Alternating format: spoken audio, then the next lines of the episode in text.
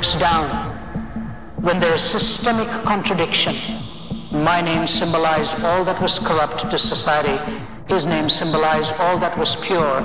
And these inviolable sanctities were preserved in those ten words. And it is the desacralization of all of these that has put us in the mess that we find ourselves. We find ourselves.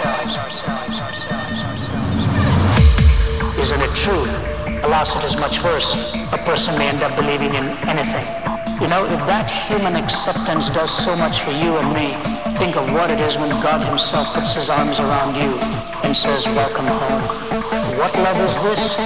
It is God's love, and no other love can be defined until that love has properly been understood. understood.